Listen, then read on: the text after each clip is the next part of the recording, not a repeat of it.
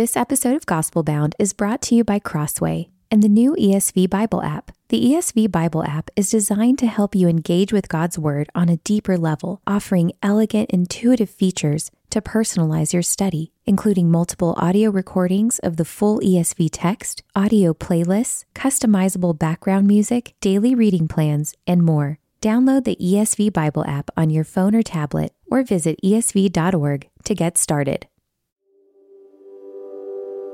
Welcome to Gospel Bound, a podcast from the Gospel Coalition for those searching for resolute hope in an anxious age.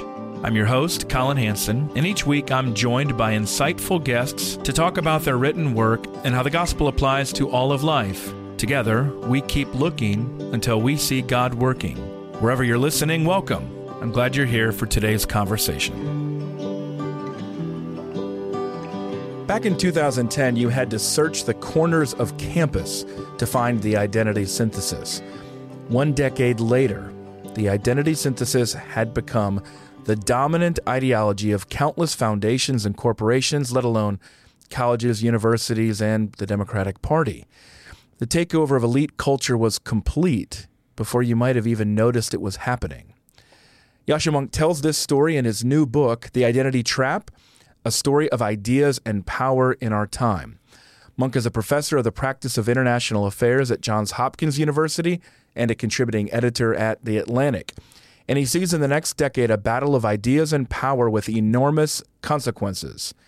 Uh, he writes this quote, What is at stake is no more or less than the basic rules, principles, and background assumptions that will structure our societies in the coming decades. End quote. So, what is the identity synthesis?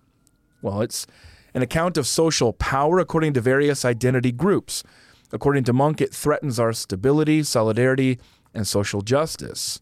In other words, it's a trap, and he explains it this way quote, the lure that attracts so many people to the identity synthesis it is, is a desire to overcome persistent injustices and create a society of genuine equals. But the likely outcome of implementing this ide- ideology is a society in which an unremitting emphasis on our differences pits rigid identity groups against each other in a zero sum battle for resources and recognition. A, so- a society in which all of us are, whether we want to or not, forced to define ourselves by the groups in into which we happen to be born. End quote. Now, I ex- appreciate how Mounk explains you're not woke if you say that minority groups are sometimes treated unfairly and that we should fight against such injustice in our society. He shows how, in left leaning institutions, it became nearly impossible to criticize the identity synthesis without being accused of support for President Donald Trump. Now, as many listeners and viewers of Gospel Bound, you know, these, these debates have likewise roiled churches in the last decade, and that's why I wanted to interview Mounk to give some outsider's perspective that could add light to all the heat in our disagreements among Christians. So he joins me now on Gospel Bound to discuss why he speaks out from inside elite culture, the October 7th attacks, free speech, universal values, and more. Yasha, thanks for joining me on Gospel Bound. Thank you so much for this generous introduction, and thank you for having me. Let's start with a basic illustrative question about the identity synthesis. Why would someone who wants to join a feminist movement committed to intersectionality need to support the Palestinian cause against Israel?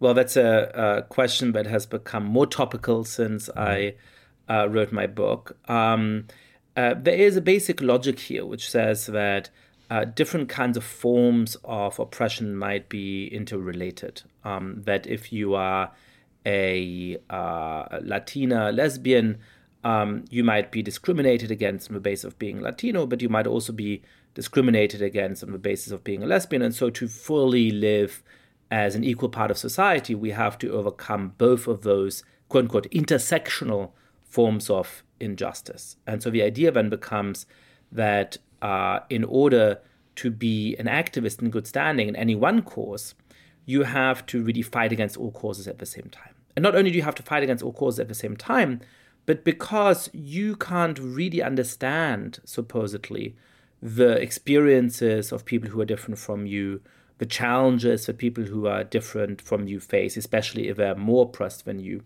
You also have to delegate your judgment about what the solidarity entails to members of these other groups. So you're somebody who's really motivated by feminism. Well, you should listen to environmentalists about what kind of environmental policies you should uh, prefer. And you should listen to people who are transgender about what kind of policies would lead to true trans inclusion. And um, you should listen to Palestinians about what the right policy in the Middle East is. This is the sort of basic logic of intersectionality um, that has become really influential in, in activist circles in the last uh, decade or two. And a good description of what you lay out in terms of so many dimensions of the identity synthesis. Now, why did you decide to speak out? Because you hold to a number of left wing convictions, and you write about the cost of dissent in really religious terminology, a new identity, an ident- a new identity orthodoxy with sanctified intolerance of disagreement. Have you faced retribution for speaking out? Um, yes and no. I mean, um, uh, you know, I made my case uh, respectfully. Um, I, I try to claim a moral high ground. I'm arguing for these ideas because I think that they're required to make the world a better place. Um, and I think a little bit of that spirit of earnest engagement um, communicates itself. I'm not interested in alienating people or in sort of provoking them to the maximal degree. And I think even my colleagues or friends who deeply disagree with me um, uh, respect that um, and, and, respond to that.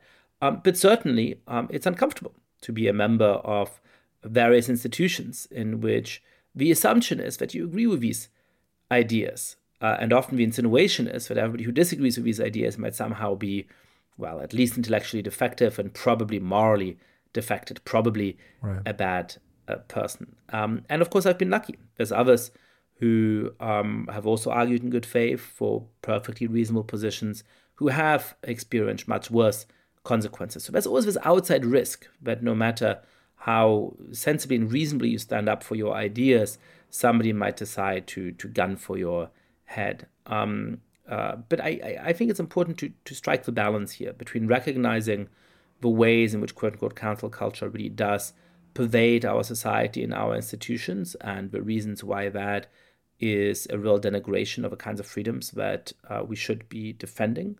Um, but also a resistance to overstating the case. Because if we overstate the case, then nobody is going to want to actually speak up for their ideas. Then it becomes easy to be defeatist. And I do think that um, if you think hard about these issues and uh, push back against these orthodoxies, even in pretty mainstream institutions, you can get a hearing if you do it in the right way. And I, I hope that my book, The Identity Trap, helps to empower people to do that. It seems like the identity synthesis probably grows stronger the less people speak out and the more fearful they are. Would you say that's also the case? Yes, absolutely. Um, if people you know become convinced that any disagreement with his ideology is definitely going to lead to the end of your career, well, they they they'd be smart to shut up, right? So yeah. so I think it's it's important to to certainly recognize how illiberal this moment is, how unfair it is that many decent people have been scapegoated for disagreeing with certain ideas. Um, uh, how much work we have to do to uh, create not just legal protections for free speech in the form of a First Amendment, but a genuine culture of free speech where people actually feel empowered to speak up for their views. I believe very, very strongly about all of those things, but we shouldn't exaggerate them to the extent where we're basically telling people to be defeatist. Have you found a way to be able to convince your students and younger adults about the values of free speech? Because that's been a, a really discouraging long term movement of the last, say, 10 to 15 years against the value of free speech among young adults, especially in places like university settings? Yeah, I mean, first of all, you know, I I'm not a propagandist in the classroom, right? I don't go into the classroom uh, trying to convince my students of my political point of view. What I do want to make sure is that they actually have considered the issues and that they have access to the best uh, uh, readings, the best arguments on different sides of these debates. Um, and that often has a big impact in itself. I mean, I found that sort of four or five years ago, there was a wave of uh, quite, well, for lack of a better term, fanatical, quote unquote, woke students. You know, students who really thought, this is my ideology, this is my challenge to the world of adults. I'm, you know, a foot soldier in uh, the revolution that's going to lead this ideology to triumph. I'm struck by the way in which that has changed relatively quickly. Um, really, when these ideas. So, when when did when did you start to see that change? In, in, in the last few years, and I think part of the reason for this is that these ideas have gone from being the sort of credo of radical campus activists to just the operating system of many mainstream American institutions, especially in the educational sector, especially in high schools and middle schools and elementary schools, so quickly that the students who I teach now, you know, they believe this stuff just because they've always been taught to believe this stuff. But they're not ideologues. You know, there's a sort of, well, the adults tell me that this is how I should think, and I mm. guess this is how I think, right? But as a result, they're actually open to having uh, serious conversations about these subjects. And, and I do find that when I teach a week on free speech, for example, um, they've never considered some of the basic arguments for free speech. And when they hear them, that makes a difference because those are compelling arguments to say, look, okay, so we're going to censor people. Well, who's going to be doing the censoring? Isn't it going to be the dominant in society, the powerful in society, who are most likely to be in a position to censor? And if they can censor, you know, things you don't like, but what virtue are going to be able to defend yourself, by what argument are going to be able to defend themselves yourself if they want to censor you.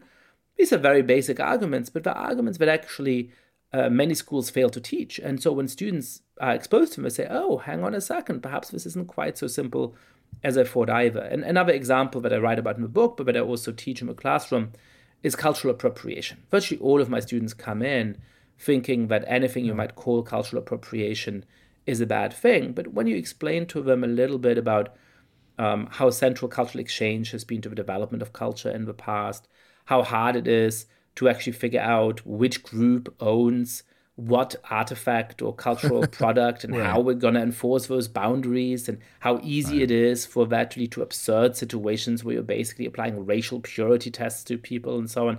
That really has an impact on students and they do often change their mind. Hmm. It's good to know the power of education, almost catechesis in some ways. We just can't take for granted that people have ever even heard the free speech argument. That's that's really helpful to hear there. Uh, briefly explain, Yasha, the, the shift from class and economics to culture and identity on the left. And is there a particular historical turning point that you can identify? Yeah, I mean, I think there's a there's a few different historical developments that have contributed to that. I mean, one is that for um, a century, the Soviet Union was, in a sense, the lodestar of the left, right. even for parts of the left, of course, who was critical of Stalinism and critical of the Soviet Union. Um, this was the most powerful, avowedly left wing regime in the world, and it had very much an, a self understanding as being based in economics, um, uh, as trying to ensure that the workers of the world would supposedly unite, right? Um, I think as the Soviet Union lost uh, first its legitimacy and its intellectual hold, uh, and then actually crumbled physically, um, that led to a real period of disorientation on the left. And that allowed a few more long-standing movements based around identity, which have always existed on the left but used to be quite marginal to the left, uh, to step in and fill the void. And so it was really in the 1990s and early 2000s that left-wing politics came to be more about cultural issues than it was about economic issues. Well, let's talk about one of those cultural issues, especially race. And several times in the book, you talk, uh, you point out the same contradiction that on the one hand, race is a social construct, and on the other hand, quote unquote, people of color have certain inherent qualities. Why do you see this point as so important to expose in contemporary discourse? Yeah, because I think it really goes to a confusion in the contemporary left and a confusion in our contemporary thinking about uh, the role of identity more broadly. Um, so, uh, you know, when I tell the history of where these ideas come from, I start with Michel Foucault and the postmodernists, who are very skeptical about all kinds of things in a way that I think is overstated, but can be uh, intellectually interesting, can even be charming, um, uh, to really you know put everything to the test and say can we rely on our basic categories for understanding the world? And one of the ways in which we're quite skeptical is about the utility of identity categories. So michel foucault in our terminology is a homosexual a gay man a man who had sex with men. But he disliked that term that label because he thought that um, actually uh, the variety of sexual experience is so wide that uh, saying you know you can just split the world into homosexuals and heterosexuals is far too simplistic. So that gives you a flavor of a way in which these postmodernists were actually very worried about uh, identity labels. Um, the thinkers that uh, uh, Foucault and other postmodernists inspired um, liked the tool to question everything, to take down society, to get rid of the idea of universal truth. Um, but they also want to repoliticize it. They're worried that Foucault's ideas would not make for enough concrete politics. And so they said, um, particularly in the form of uh, an Indian literary critic called Gayatri Spivak, um, well, um, you know, perhaps philosophically speaking, Foucault is right that uh, these essentialist notions of identity, like homosexual, are too simplistic, are misleading. But for practical political purposes, it's really important to be able to speak on behalf of these marginalized identity groups. Um, yeah. You know, Foucault once said that the white workers in Paris can speak for themselves. Um, Spivak said, well, the subaltern, the poorest people in places like Calcutta, where she grew up, they can't speak yeah. for themselves. They don't have the resources and the education and the respect to speak for themselves. Somebody has to speak for them. But to do that, we need to reinvent these identity categories. And so, what Spivak ends up uh, uh, uh, proposing is the idea of strategic essentialism. But for strategic purposes, we have to pretend that these essentialist notions of identity, but we know to be wrong, are actually right. Um, and you see the uh, inheritance of that in uh, left wing activism today, right? You go to an activist space today and people will say, well, race is a social construct. Um, a claim that, broadly speaking, I agree with. But in the next breath, we're going to go on right. to say, you know, we have to listen to what brown and black people want. You know, people of color are this, whereas white people are that, right? They start to use exactly those essential identity categories after acknowledging that they're overly simplistic um, and end up uh, uh, misleading our understanding of the world. Uh, staying on this theme, Yasha, six years ago, I don't think I'd ever heard anything about critical race theory. Um, my education came before that. I was working in in history and literature before I think that was became a pretty dominant theme in much of that. Um, now it's practically a household term, certainly among certainly on the right, but not really sure how well the concept is understood. So is critical race theory is it a real problem or is it just a conservative uh, boogeyman? Um, in the form that it's sometimes talked about, it may be a boogeyman, but I think it is uh, a real and very influential ideology but it's interesting and worth understanding, but ultimately uh, wrong-headed. Um, so uh, you know, I do think there's some people on the right who sort of dismiss any form of thinking through the very real problem of race in the United States as critical race theory. So when you want to teach about slavery in schools, or you want right. to study the ways in which uh, uh, you know a job applicant may still face discrimination today, they say, "Well, that's critical race theory, right?"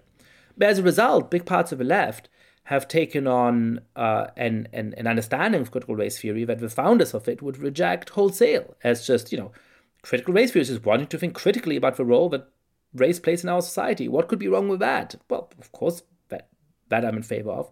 But when you go back to what critical race theory has actually been since its founding, it's a much more radical, much more extreme ideology um, that in many ways set itself up explicitly in opposition to the civil rights movement. So Derek Bell, um, widely acknowledged as the most influential figure within critical race theory, um, did great work working for the NAACP, helping to desegregate schools in the American South, but then came to think of that work as in many ways being a mistake, starting to suggest that perhaps uh, we should have, uh, instead of Brown versus Board of Education, gone through uh, uh reforms that would create schools that were separate but truly equal. Um, he marked the civil rights movement. Uh, we Shall Overcome, the famous song, he wrote off as sort of civil rights era kitsch. And he said we have to overcome the defunct racial equality ideology of the civil rights movement. And so um, uh, the ways in which he differed from it was a rejection of a possibility of progress within universalist institutions. Um, the idea that there's a permanence of racism in the United States, that racism in the year 2000 may have been less obvious or visible than in 1950 or 1850, but was just as bad, just as strong. Um, and therefore, the insistence that how we treat people should come to depend more, not less, on the race. That we need to explicitly uh, give a form of preferential treatment to members of minority groups in order to overcome racism. That treating people as equals is not the way to create a more fair society.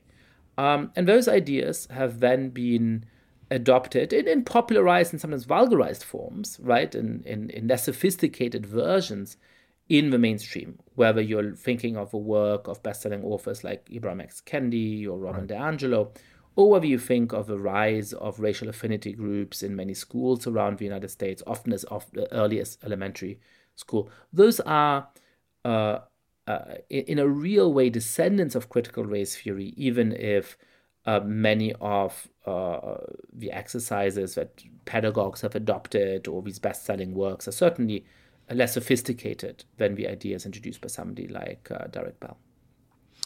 Now, do you see October 7th as a turning point in your work? You mentioned earlier that your book was written before that, of course, and published before that. Certainly, I, I read it afterward, and I, I'd looked forward to the book. I knew about the book, but it felt like it had a certain weight and a certain timeliness after October 7th. And and that's not even jumping then to the congressional hearings and subsequent Ivy League resignations. Um, now, do you think that all of that shows that the concerns that you raise in the in your book have actually perhaps reached a critical mass audience? Not necessarily just through your book, but but more broadly, it's sort of, of hit a hit a moment. I I, I think so, and uh, perhaps I hope so. Um, you know, I was struck in the first weeks of doing interviews about this book, especially with more left leaning uh, uh, publications. The question was always, well, why should this stuff matter? And perhaps you're right, mm. but isn't this just fringe? And isn't the real threat Donald Trump really? and so on? By the way, I'm very worried about uh, Donald Trump. Right. Um, right. But, um, uh, but, but, but, you know, you can walk and chew gum at the same time. But might be two things to be seriously worried about in a country at the same time. But that argument I mean, I, I you know, I, I, I, could make the argument, but I could see that there was some resistance to it. After October 7th, I was asked the question far less often because I think people recognized wow. um, that there was something seriously amiss in the parts of the left that seemed to celebrate that terrorist attack. Um, and, uh, you know, the two things are deeply linked um, when it comes to the view of October 7th um, you know, this derives from some of these concepts we've been talking about, from the idea that you can split the world into whites and people of color, into colonizers and colonized, and that then everybody has an obligation uh, to uh, uh, stand in solidarity with uh, any other cause that is uh, uh, supposed to be an exercise of social justice. And you apply that to Israel, and you wrongly say that um, you know Israelis are all white uh, even for many of them are Mizrahi Jews who um, right. don't have any obviously different skin color from Palestinians. You say they're all colonizers, even though many of them, in fact, a plurality of Jews in Israel today, have been expelled from Middle Eastern countries over the course of the last 75 or 80 years because of being Jews and had nowhere else to go. So that doesn't sound like settler colonialists. Um, and then you say, well, again, if you want to be a good environmentalist, if you want to be a good feminist, if you want to be a good trans activist, you also have to stand in solidarity with Palestine. So it really helps to explain that original set of uh, reactions. And the same, of course, is true of the failures of these elite universities, um, including places like Harvard. They have given up on universal values and neutral rules over the course of the last years. They no longer stood up for free speech when, for example, they allowed a faculty member at Harvard to be bullied off campus for saying uh, publicly that according to her, were two biological sexes, men and women. Um, they started to pronounce on every issue in the world in emails from the president uh, saying why the Supreme Court is wrong about this and why that jury trial came to right. the wrong conclusion and uh, you know why we should have a particular view that I happen to agree with uh, on the war in Ukraine and so on. And so then these institutions uh, didn't send out a similar email after October 7th because suddenly the campus community right. was uh, conflicted.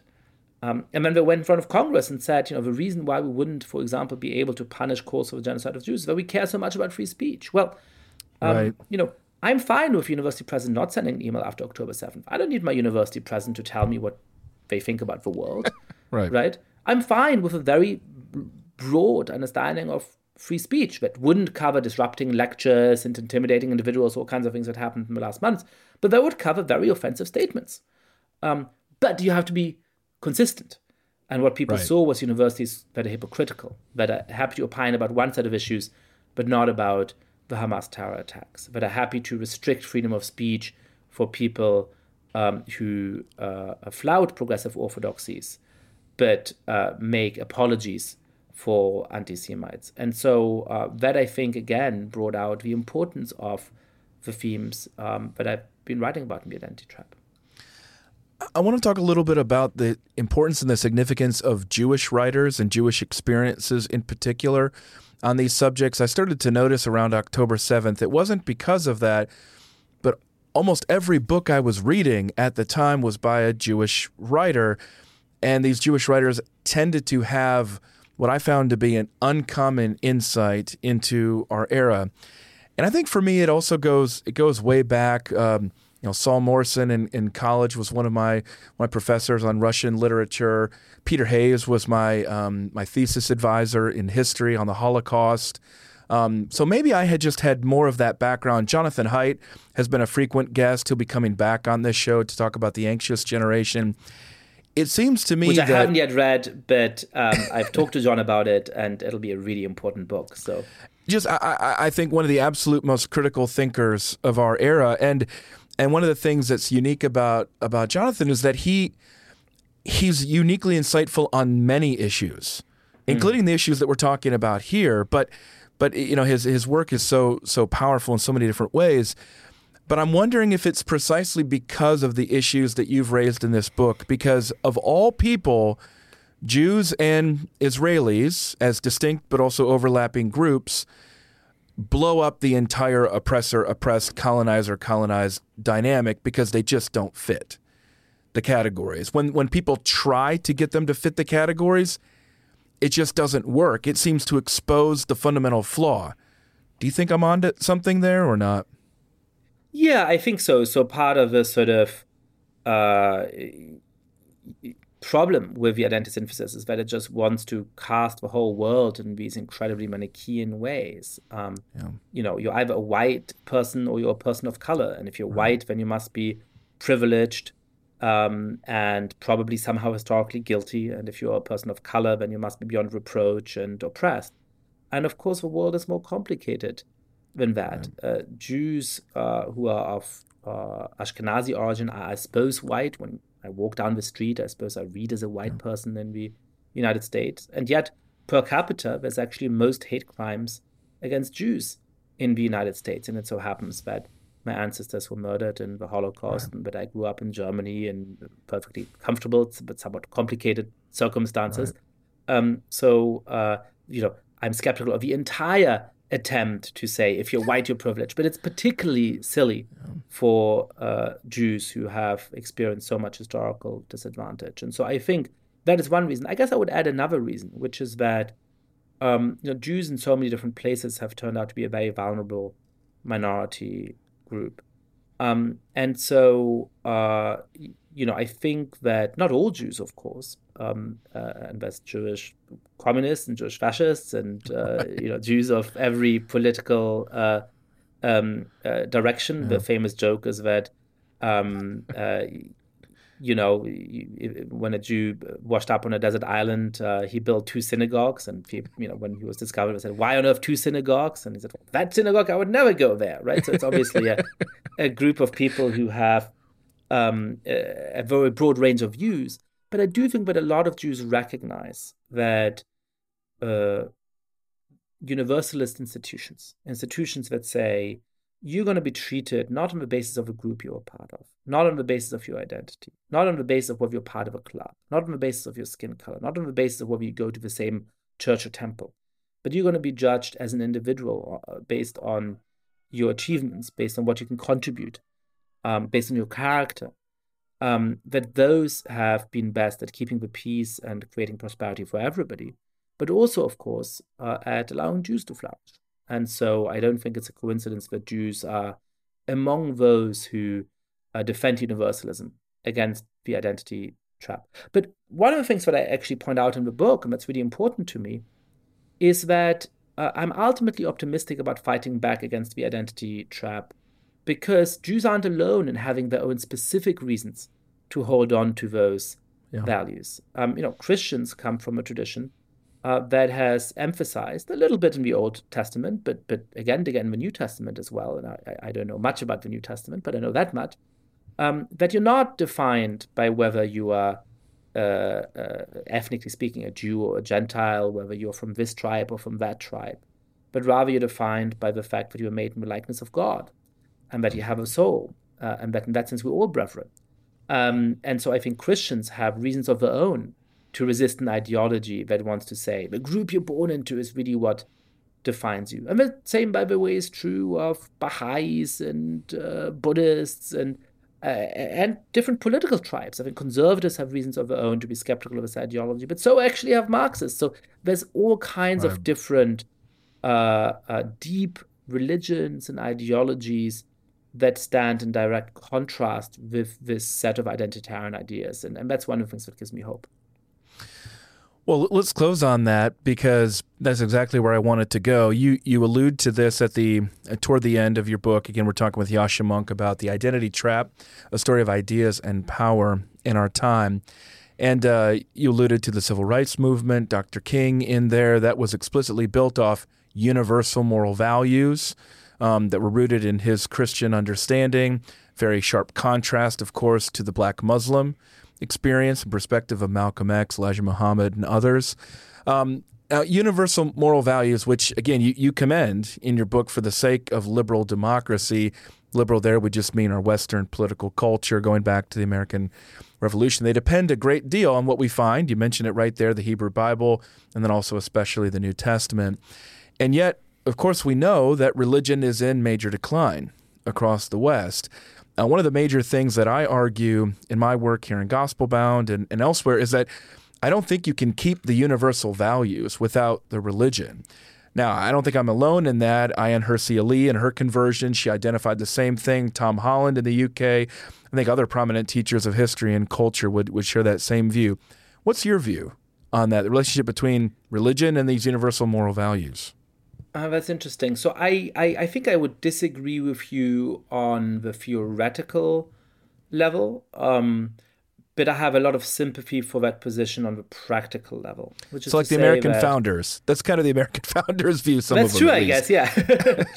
well, I, you know, I do think that the basic arguments for why we should uh, maintain a um, democratic republic, or as political science might say, a liberal democracy, um, a system of government that protects um, uh, individual freedom, collective self determination, and uh, the maxim that everybody be treated equally, irrespective of a kind of group into which they are born.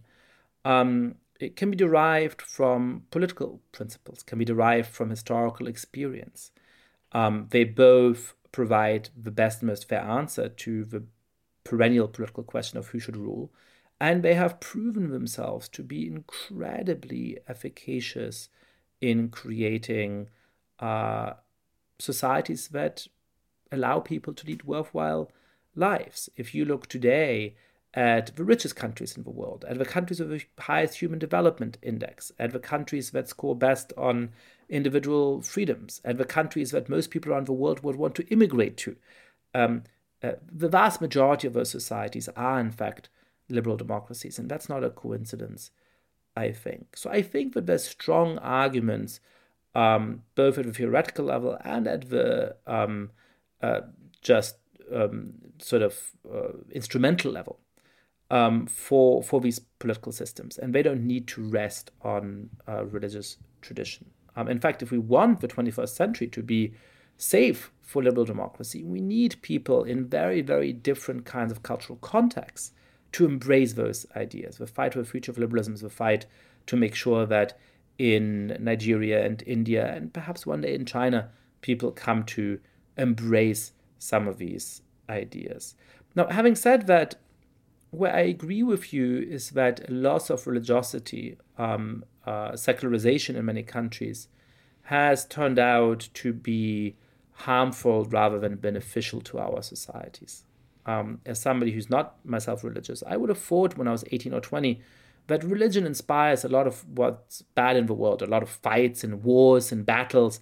I mean, if only all of us would become more secular, it doesn't mean you have to be atheist, but but you know, more secular, less less deeply devout, that would allow us to overcome those kinds of fights. Well, I, I've become skeptical about that because actually the tendency to divide into an in-group and an out-group goes well beyond religion. When religion isn't around to provide those lines, it can be other things like race, which uh, can actually be even more damaging. And more broadly, we've seen that in a society like the United States, where many people have dropped out of uh, established religious institutions, they have either made up their own individual theology that often involves right. um, all kinds of crazy beliefs, not just crazy religious beliefs, but crazy political beliefs.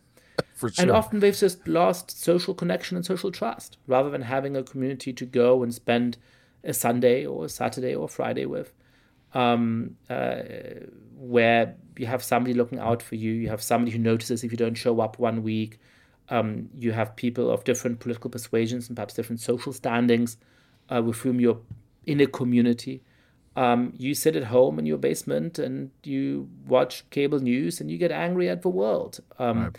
And that I think has helped to explain a lot of the sense of America is not quite functioning, not quite working that I have at, at the moment. So, in those concrete ways, I certainly yeah. share with you the fear that the sort of ongoing process of secularization in America has done more harm than good. Yeah, I completely completely agree there. And I think when you when you look at the work of Tom Holland, you look at some of the historical, uh, cultural anthropology, anthropology and evolutionary work of Joe Henrich at Harvard. I, I think a lot of what you see there is this navigation of so much of this of these universal principles that we've inherited come out of a Judeo-Christian and especially, you know, Christian nations historically, but those Christian nations that have secularized for a number of reasons, especially in the United States post-internet. We didn't get a chance to get into what you you write about here about the role of the internet, but that's a substantial a substantial factor in what we're talking about here. But I think that's a lot of the the big question that that is that is across the West today can universal values be protected that have guided our society if a decreasing number of members of our society can remember where they came from or observe them? Um, and I think some of the concern we have with the younger generations is that they're cut. it's kind of what you were saying earlier about the catechesis of free speech you can't take it for granted. I wonder about that as well with our society, especially becoming more secular. But I'll give you the last word if you want it, but otherwise I'll just tell people to go buy your book. What do you think? go buy my book for sure, and, and you know, give it to your you know in-laws. And um, uh, I, I, I will just say that. I think it is always hard to make an affirmative case for these values because they seem abstract and procedural to people yeah. in many mm-hmm. contexts. Mm-hmm. Um, but I do think that Americans, um, including young Americans, um, have deeply philosophically liberal instincts. And I think that uh, they come out when they see something illiberal happening. So it's not that they have a formulated abstract commitment to these ideals that they're able to go and uh, explain and formulate and apply consistently. But when people are scapegoated, when they are punished in ways that are unfair, when uh, people are treated not as individuals, but simply on the basis of, of their belonging in a particular group. Mm-hmm. I do think a lot of Americans say, ah, something about that bothers me. I can't quite explain what it is. Perhaps I'm not going to yeah. put it very eloquently, but you know what? That doesn't seem right. Um, and and in that sense, I would have uh, faith in in, in in in in the enduring power of this creed. Um, and that's ultimately the argument of a book that we can take injustices seriously, we can have an honest view of our society, we can embrace, of course, a society that has become deeply diverse and is continuing to become more diverse and uh, see the beauty and the value in that, but at the same time reject this set of ideas which claims that you're defined by the group you are part of. You can't understand people who are different from you. We have to give up on universal values and neutral rules in order to turn the whole world into a zero sum conflict between competing tribes. That is not the way to create a more thriving, fair, successful, appealing society. You have to stand up for the values of uh, humanism, of liberalism, of uh, our constitutional republic. That's a great place to stop, and I hope that comes loud and through, loud and clear to people, because that's exactly what your book argues. That if people who have listened and watched me over the years, they know how much I care about living out the the Bible's vision for social justice, for for lifting up minority groups that have suffered at the hands in in many cases by Christians, whether that's African Americans or Jews um, in many different places. So I think everybody knows that if they've watched me and listened to me over the years. But to understand that your book really helps us to see that these movements actually undermine that effort. They actually make it more difficult for people who care about that. So, for more, very good conversations, uh, you know, to stimulate your, your hard conversations with people. Um, I recommend Yasha Mounk's The Identity Trap, a story of ideas and power in our time. Yasha, thanks for joining me on Gospel Bound. Thank you so much for having me on.